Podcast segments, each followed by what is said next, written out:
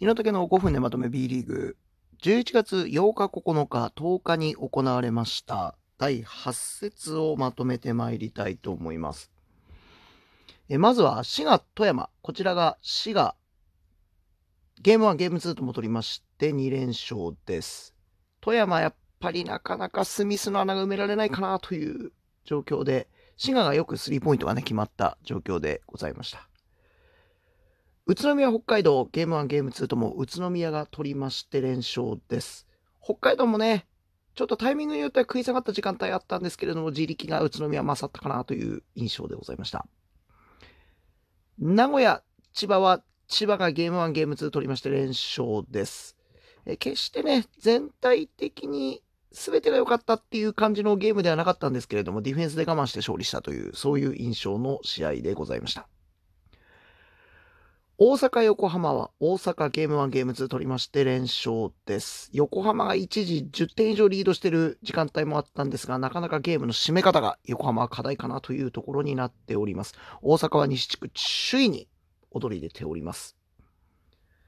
サンロッカーズ渋谷、新潟の試合は、ゲーム1がサンロッカーズ、ゲーム2が新潟で、ゲーム2はオーバータイムまでもつれ込む熱戦となりました。えただ、サンロッカーズ渋谷ね、えー、かなり好調続いております。セバスチャン・サイズの好調ですね。こちらが非常に影響大きいんじゃないかなと思います。千葉からのね、えー、石井康介はちょっと怪我で欠場しておりますが、それを全く感じさせない勢いがまだ出ているという状況です。京都、秋田、こちらが秋田ゲーム1、ゲーム2取りまして、連勝となりました。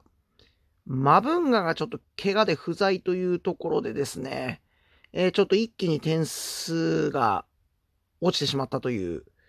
なかなか厳しい状況が京都来ております。ここ踏ん張りどころですね。アルバルク東京琉球、こちら BS1 でゲーム1、ゲーム2とも中継がございました。まあ非常にね、えー、強豪の2チームということで注目も集まった試合なんですが、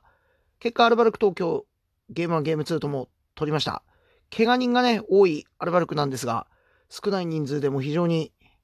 質の落ちないバスケットが展開されております。本当に緻密なね、印象です。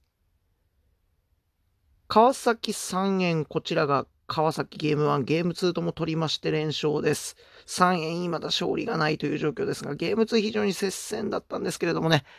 なかなか3円に1勝目が出ないという苦しい状況続いております。島根三河、こちら島根ゲーム1、ゲーム2とも取りまして連勝となりました。えー、こちらですね。島根非常に健闘してるなという西地区状況になっております。えー、今節、連勝の多い説になりましたですね。サンロッカージムや新潟以外はすべて片方のチームの連勝で終わっているという状況になりました。